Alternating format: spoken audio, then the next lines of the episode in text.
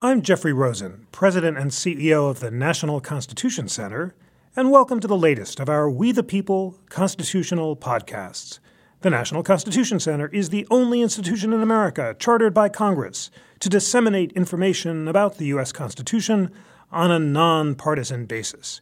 And today we discuss the most hotly contested constitutional question of the week, the debate over state laws that guarantee religious rights, which has made national headlines in recent days as two of these laws are in limbo after concerns about language in the laws that might authorize discrimination against gay and lesbian people. The governor of Indiana, Mike Pence, and the governor of Arkansas, Asa Hutchinson, have asked lawmakers to reevaluate laws recently passed in their states that added additional language to the federal version of the Religious Freedom Restoration Act. That's called RFRA, and you're going to hear a lot about RFRA in the next few minutes. Much of this national discussion has focused on politics, but our We the People podcast, of course, are only concerned about constitutional and legal issues. And in this podcast, we're going to break down the origins of these RFRA laws, their history in the Supreme Court, and how the current state laws address or call into question core First Amendment religious and personal rights. Joining us to talk about this complex debate are two of the leading experts in the country on this matter.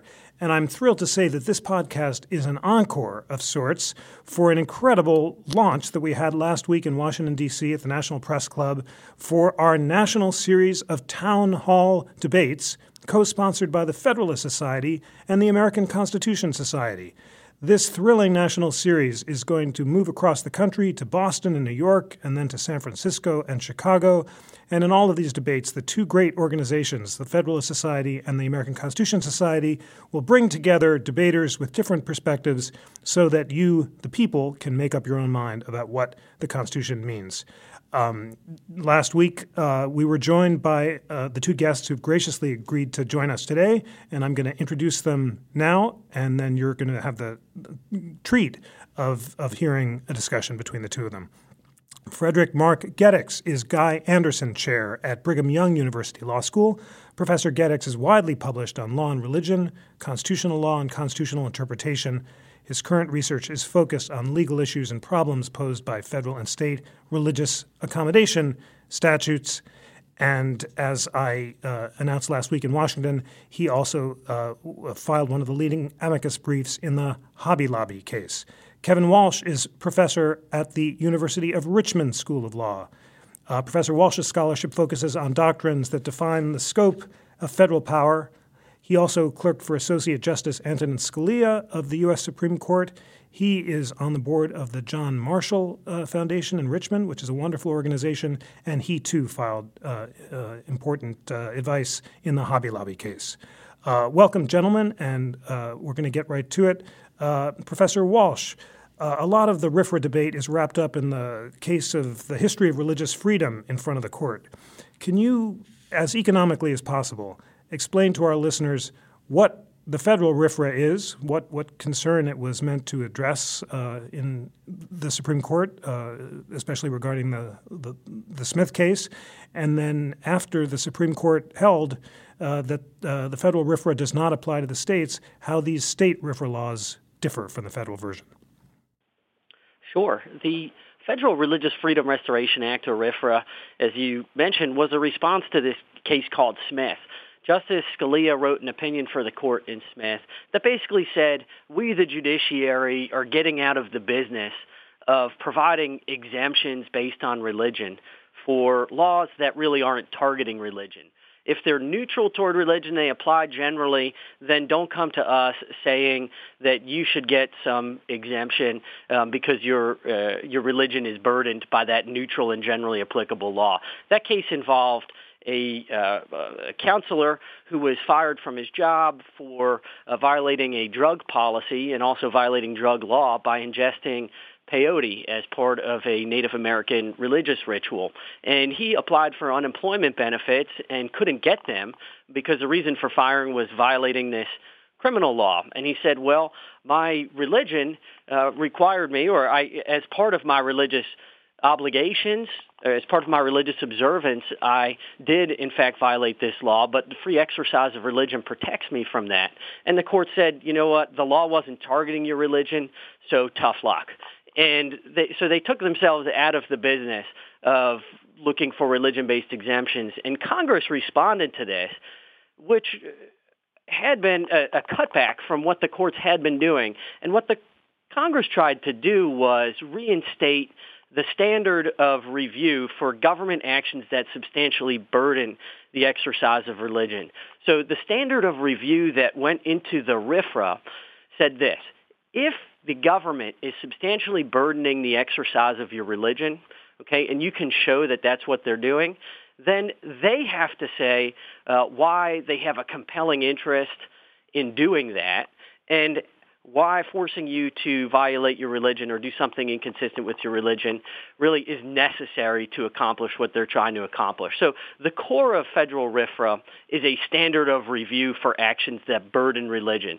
So when that burden comes in, and they called it, it had to be a substantial burden, then the government's got to do some explaining about why they have to be doing that. So that's all pretty abstract, but at its core, it's a general standard of review that's triggered when you have substantial burdens on the exercise of religion.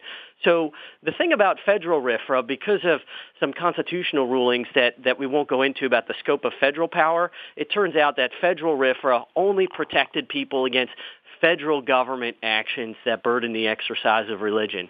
So some states decided that they would pass state RFRAs that included basically the same standard of judicial review, but this time providing protection against state laws instead of federal laws. Now, these differ in some ways. For example, who can claim the protection may differ in some states, or whether they include the word substantial in front of burden. And each state will have some case law interpreting this general standard. So it's really hard to generalize about differences in state law. The thing that it unites all of them, though, is they have basically the same standard of review that's triggered by government actions that burden or substantially burden religion. Great. Thank you so much, Professor Walsh, for that excellent summary. Professor Gedicks, anything you'd like to add to that history? And then really let's focus on those state laws and the differences with the federal laws. Two differences in the current controversies are that the Arkansas and Indiana laws seem to apply to corporate personhood. And all corporations, not just closely held corporations, and also that they allow for private party lawsuits. In other words, for people to raise lawsuits of private discrimination, not just state discrimination. To help us understand those two important differences. Well, I think Professor Walsh has given an excellent summary. I think I would add only two things. First of all, in a sense, there's really two federal RFRAs. There's the RFRA that was enacted in 1993, where the widespread understanding was that it was simply reinstating the standard of review as it had been applied in previous federal cases. And in those cases, it had functioned as a modest, even-handed balancing test. Whereas now we have the federal RFRA after it's been interpreted by the Supreme Court in the Hobby Lobby case, in which it is much more muscular, we can say. It applies to for-profit corporations, for-profit businesses.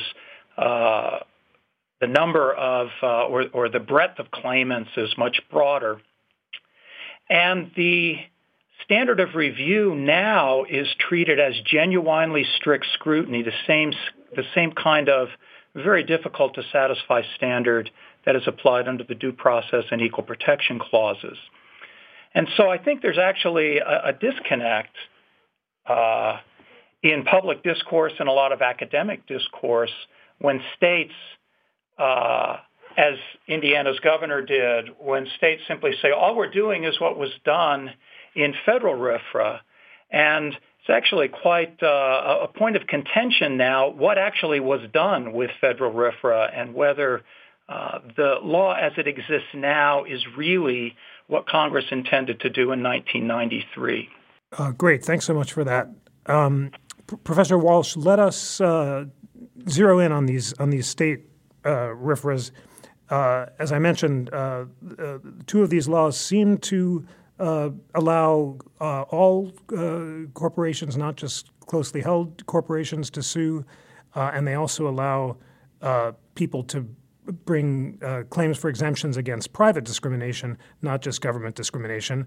And the objection is that this would allow businesses to claim exemptions from laws prohibiting gays, prohibiting discrimination against gay people. Is that an accurate description of these two exemptions? Help us understand them better. And in your view, do the laws as drafted, in fact, allow for exemptions against anti-gay discrimination laws? Sure. Well, let me start with the two differences that you've identified. I think, first, it's hard to get a handle sometimes on these laws because they're changing, right?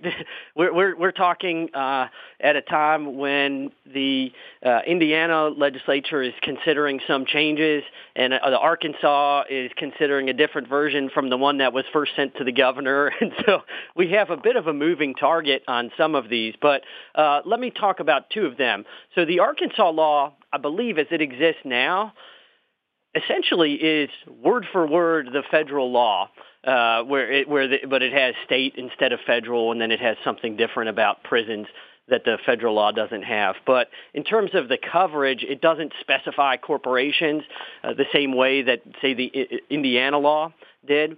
And so if we look at the Indiana law, where most of the discussion has been at, I think the difference as to who is protected is really just one of textual specificity, not actual differences in legal coverage. Because what the court in Hobby Lobby said about the federal RFRA is that this other federal statute called the Dictionary Act defines person to, as a matter of federal law, to include corporations, partnerships, so on and so forth, unless context indicates otherwise.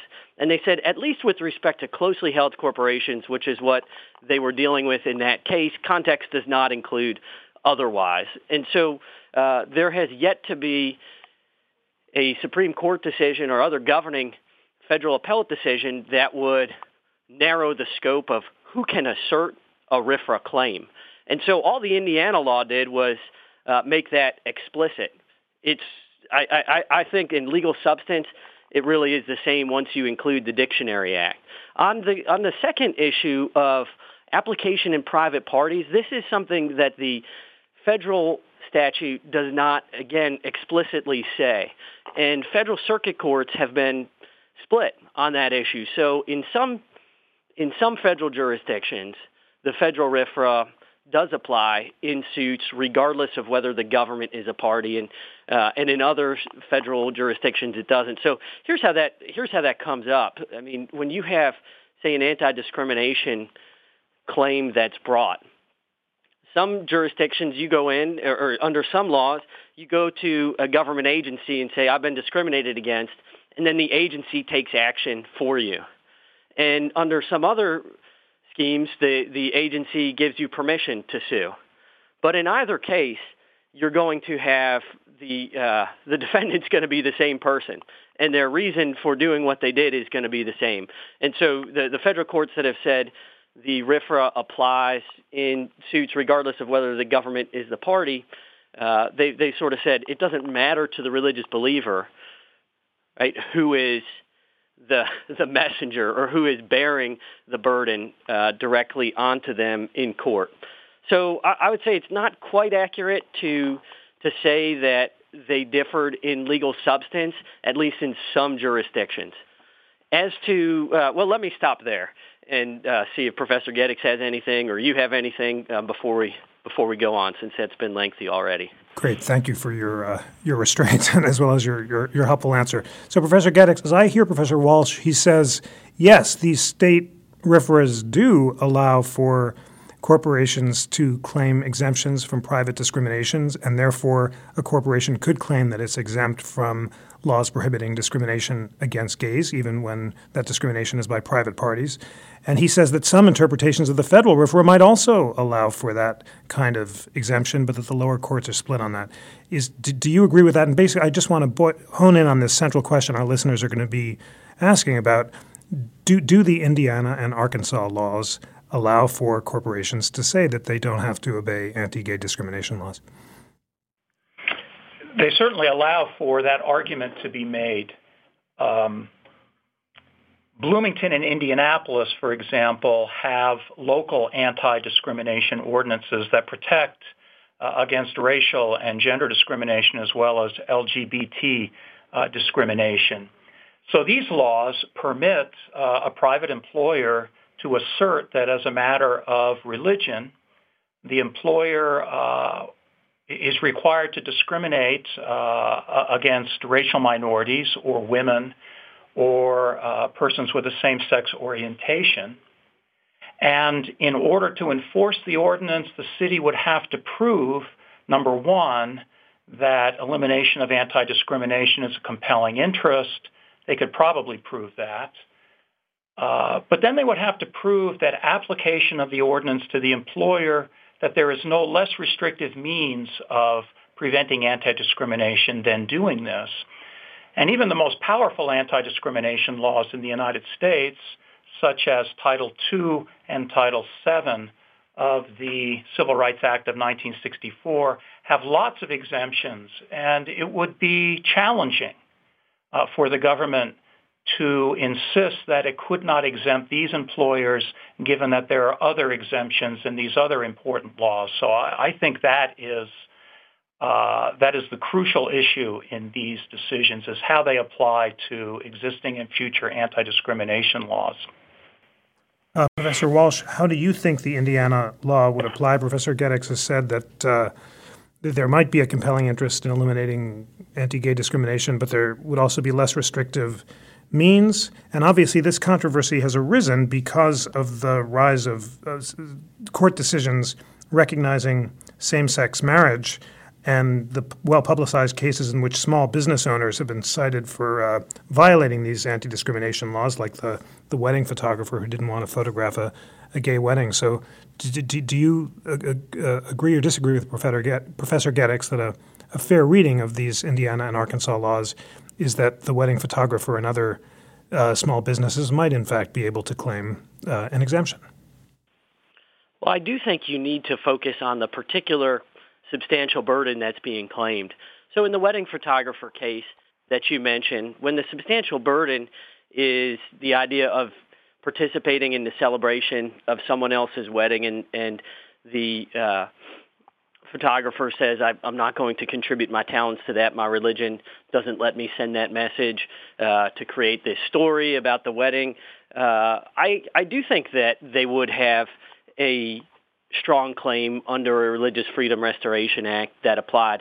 The truth is, though, they also have a strong claim under the First Amendment for compelled speech. So I'm not sure at the end of the day that the outcome would be different in a wedding photographer case. I think what's more troubling in terms of the way that this issue has been discussed is that most of the types of discrimination that people are talking about when they talk about new discrimination being permitted under these laws are really circumstances that are not happening. You don't have people denying service at restaurants on the basis of sexual orientation and things like that. So I think a lot of the subjects that are being discussed are really irrelevant. It is very relevant to something like the services of a wedding photographer, for sure, and I do think that this would provide a defense. But then again, in Indiana, for example, you would only have a claim in a couple of cities to begin with, right? The bigger question is, in the state generally, the wedding photographer wouldn't be sued or couldn't be sued. And so, again, there's not much of a change in the status quo under the law, especially when we consider the absence of statewide sexual orientation discrimination legislation, as well as the presence of First Amendment protections against compelled speech. Professor Gedicks, Professor Walsh notes that basically Indiana and Arkansas don't have statewide anti-discrimination or public accommodation laws right now, so there's already no requirement for wedding photographers or bakeries or florists to treat everyone equally, although some cities like Indianapolis do have that requirement. Do you agree with Professor Walsh that for that reason it's not a big deal that these laws might apply to a wedding photographer in Indianapolis but not sweep more broadly? Or do you agree with critics like an excellent explainer in the Washington Post called 10 Things You Really Need to Know About to Understand the RFRA in Indiana and Arkansas, which gives the following example. Claimants can include the Amish who object to building codes or New Testament literalists who refuse to allow their children to wear school identification badges containing RFID chips or conservative Christian pharmacists who refuse to comply with prescription laws or Orthodox Jews who resist subpoenas on Yom Kippur. Basically a version of Justice Ginsburg's warnings in her Hobby Lobby dissent that these sort of exemptions could sweep broadly. So who do you think is right, Professor Walsh or Justice Ginsburg? I think Justice Ginsburg is. These laws, well, whenever I hear people saying, don't worry, these things are very unlikely to happen, I mean, it's sort of like giving someone a loaded gun and giving them the right to point it at you and saying, but don't worry, they're never going to pull the trigger. Hobby Lobby actually belies all of that. The claim in Hobby Lobby by a for-profit corporation was unprecedented. I don't think anyone anticipated that. No, that's too strong. But the Supreme Court in Hobby Lobby was unable to cite really any meaningful precedent in support of a for-profit corporation bringing a religious exercise claim, and yet they found that Hobby Lobby, even as a for-profit corporation, was protected. So I think what's really happening here is our defensive efforts by social conservatives. They suspect, as many people widely do, that the Supreme Court is going to recognize a constitutional right to same-sex marriage. They're trying to prepare the ground to minimize the effect of that right on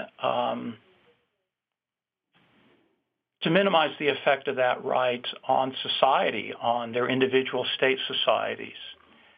And the real difficulty with these laws is they are not, for example, like the Utah law, which is targeted at particular areas and carefully balances religious liberty with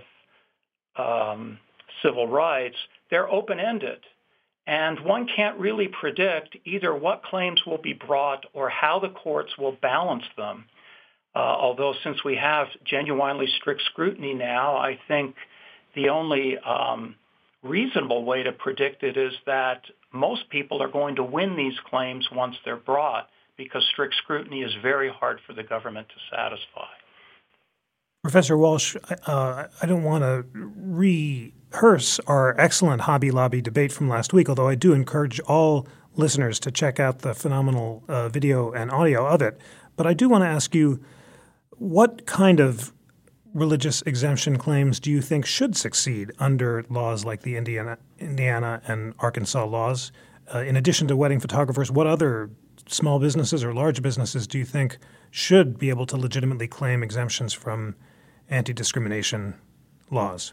Well, I would say that the difficulty of identifying particular types of claims is a really good reason to have a general standard, right? So that precisely, you know, when Congress passed the RFRA in 1993, they could not have foreseen the election of President Obama and the imposition of the health care mandate, even on religious nonprofits. Right, and so we wouldn't hold them to seeing the future. Instead, the debate should be and has been up until now not about a particular class of claimants or a particular type of laws that this would be applied in connection with. Instead, it was about what is the right standard that we as a society should take to government burdens on religion, and this is why I have to disagree with the description of this law or any of these religious freedom laws as a loaded gun, because these are defensive laws. In order for the RFRA to apply, you have to have government burdening religion. You have to have the government doing something or requiring a religious believer to do something. And it's at that point that the protections of RFRA come in. So describing it as a weapon, I think, is not accurate with respect to how it operates. Instead, we should be asking, what should the government force, government coercion, be used for when people are being obligated to do something that violates their religion?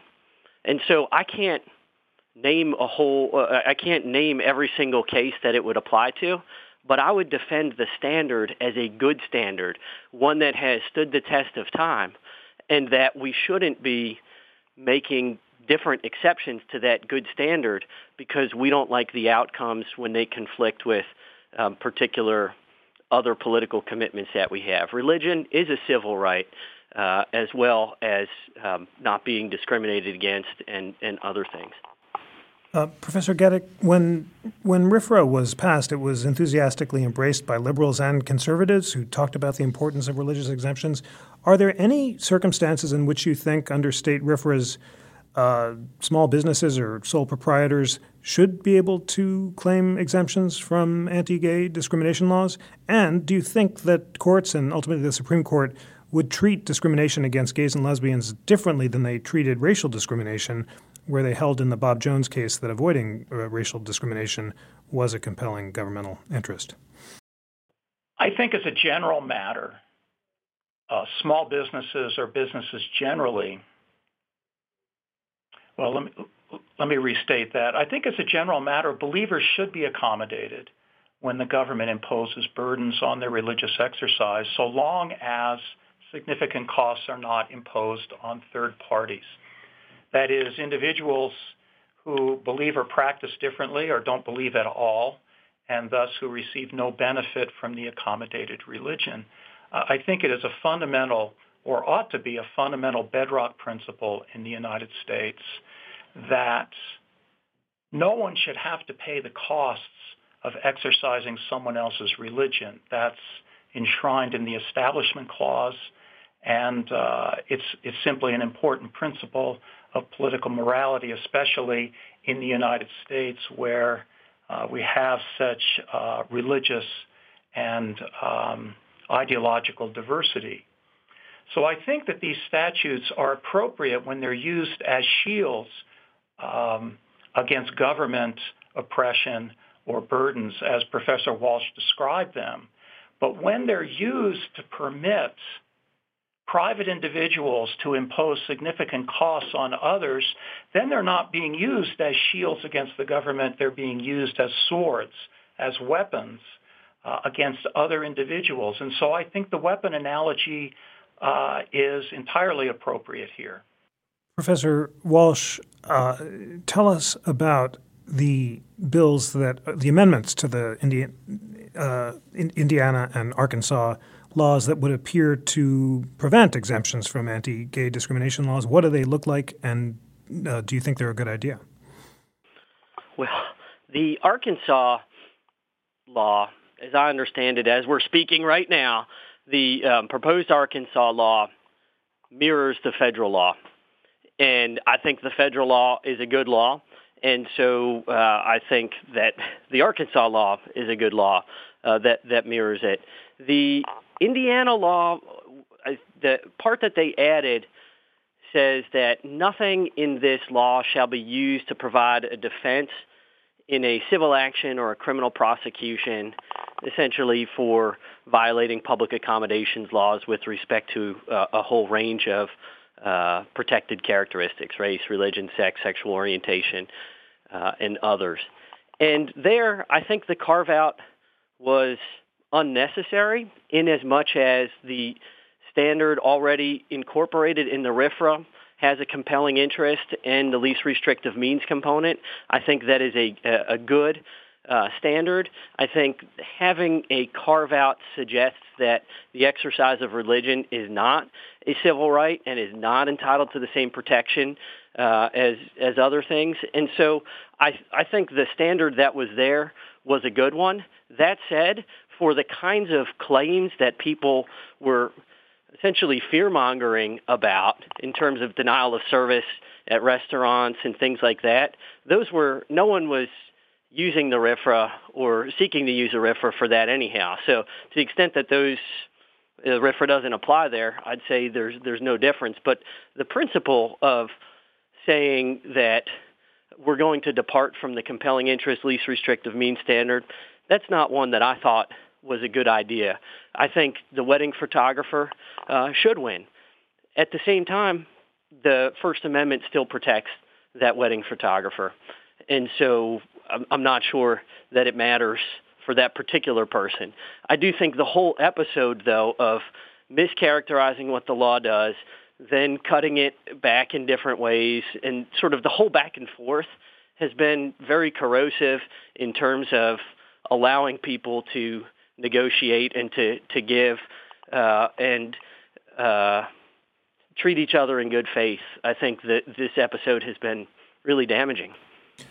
Do you agree, Professor Gedicks, that this has been a damaging episode? And if the Arkansas law adopted Professor Walsh's suggestion that basically the state laws mirror the federal RFRA, do you expect to continue to see these claims to be brought? I said I didn't want to rehearse the Hobby Lobby debate, but you did argue there that you thought even according to Hobby Lobby, under federal law, people could make claims for exemptions from anti-discrimination laws protecting gays. Do you expect these claims to continue? Yes, I do. And I don't think it's fear-mongering at all. The majority in Hobby Lobby only suggested that racial discrimination, preventing racial discrimination, is a compelling interest. They did not mention gender discrimination, and of course they did not mention LGBT discrimination, and I'm certain that it's not because they didn't think of it. I think that was a measured concession in the majority opinion that the majority was not certain that preventing gender discrimination or LGBT discrimination would constitute a compelling government interest. Otherwise, it would have been quite easy for them to add those two kinds of discrimination to racial discrimination. In one sense, I wish we weren't always talking about wedding services. They're not unimportant. On both sides. I mean, being denied a service on the basis of your sexual orientation imposes a dignitary harm as well as a denial of service. And yet I understand and sympathize to some extent with the photographer or the caterer or the florist who is servicing a wedding that they find deeply wrong according to their beliefs. But weddings are occasional situations. Even someone with especially bad matrimonial luck is not going to be married more than 3 or 4 times in their entire lives. I think we need to be focused on other issues. One, I think, on which social conservatives have given the LGBT community no comfort would be something like an employer who refuses to cover to give spousal or dependent coverage to an LGBT couple, one of whom is employed at that company, because he or she believes that they can't be complicit in an unholy union or a marriage and a family unit that contravenes their beliefs. Now, that's something that happens every day. That's something that goes right into the heart of the well-being of every American family, is whether they can receive health insurance from their employer, whether they will be treated differently every day than their co-employees. And these laws give no comfort. There is nothing in these laws to suggest that, of course, that would be a compelling interest that couldn't be implemented in any less restrictive manner. Professor Walsh, what's your response to that possibility? Professor Gedicks says that both under the state RFRAs, and I think if I understand him under Hobby Lobby as well, a gay individual might be denied spousal or benefits insurance coverage by a religiously objecting employer. Do you agree with that? Well, I'm not familiar with the cases applying that, but generally speaking, these are a matter of contract. And there's if we're talking about benefits and getting money to different people and getting insurance coverage, I do think that there are other ways to accomplish that, and that there are serious questions that come when we use the force of government to have people violate their religion. Professor Gedicks, how will if the Supreme Court recognizes marriage as a fundamental right or holds that same-sex couples have a constitutional right to marry, will that exacerbate the claims for exemptions? And tell us about the kind of claims you expect to be brought and whether or not you think they'll succeed. Well, I think it will certainly raise the stakes. At this point, when we talk about LGBT discrimination, we're talking about a kind of discrimination that has been recognized in a series of federal cases, but is not prohibited by a general federal statute, is not prohibited in most states. The idea that you'd be able to prohibit someone, that you'd be able to discriminate against someone because of their sexual orientation would easily bleed over to discriminating against them because of their marital status, that is, their same-sex marital status. And so it will become more difficult, I think, on a constitutional basis to exercise that kind of discrimination. And yet, for all the reasons that we've been talking about, people will be more motivated than ever to exercise that kind of discrimination in order to insulate themselves from the kinds of marriages that they believe violate their religious beliefs and teachings. All right, gentlemen, thank you for another superb debate. It's time for closing arguments. Professor Walsh, please tell us what is at stake in the debate over the Indiana and Arkansas laws. Do they authorize religiously observant individuals and corporations to seek exemptions from anti-gay discrimination laws, and is that a good thing or a bad thing?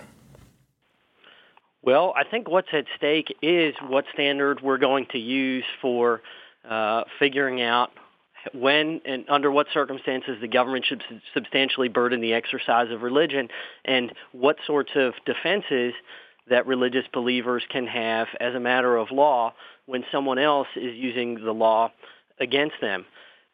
In terms of the anti-discrimination laws, again, we have not seen religious believers making the claim of substantial burden on the exercise of religion for the vast majority of things that people are saying they will. And these laws have been on the books in other jurisdictions for over 20 years now.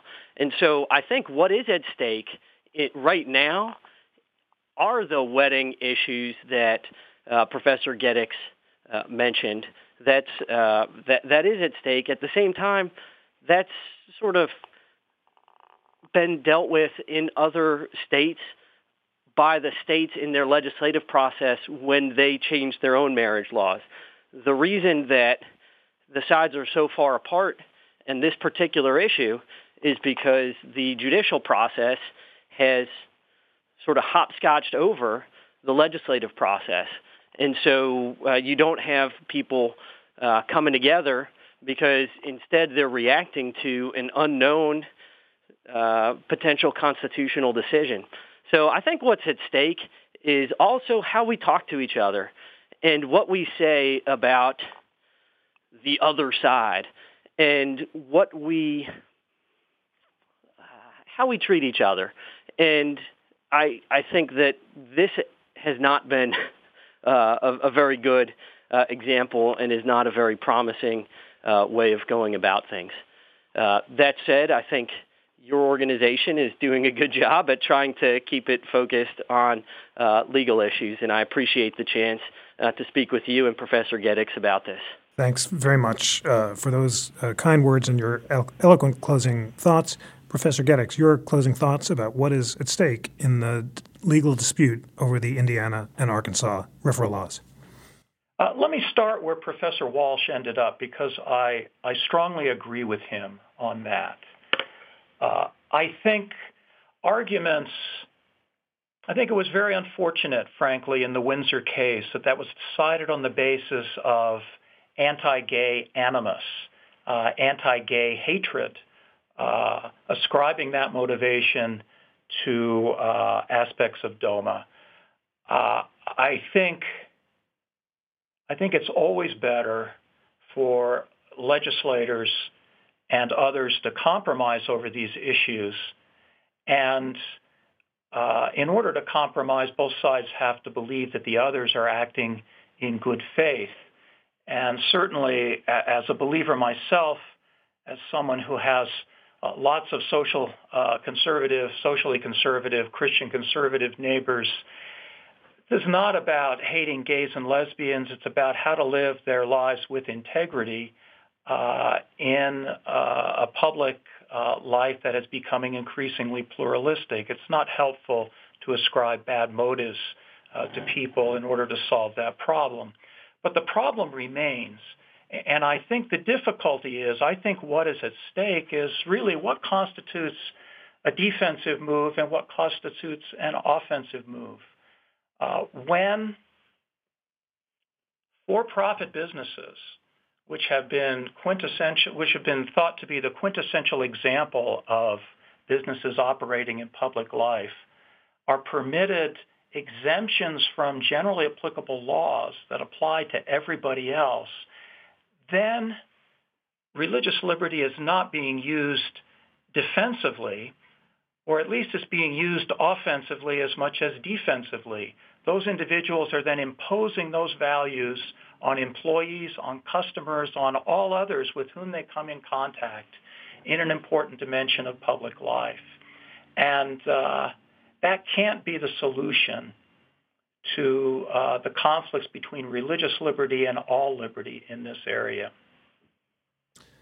Thank you so much, Frederick Gedicks and Kevin Walsh, for an unusually civil, thoughtful, and nuanced debate on our most hotly contested legal issue of the moment.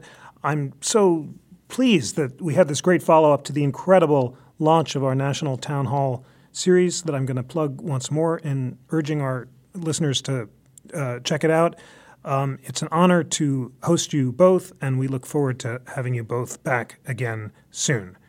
Please listen to the next of our We the People constitutional podcasts. On behalf of the National Constitution Center, I'm Jeffrey Rosen.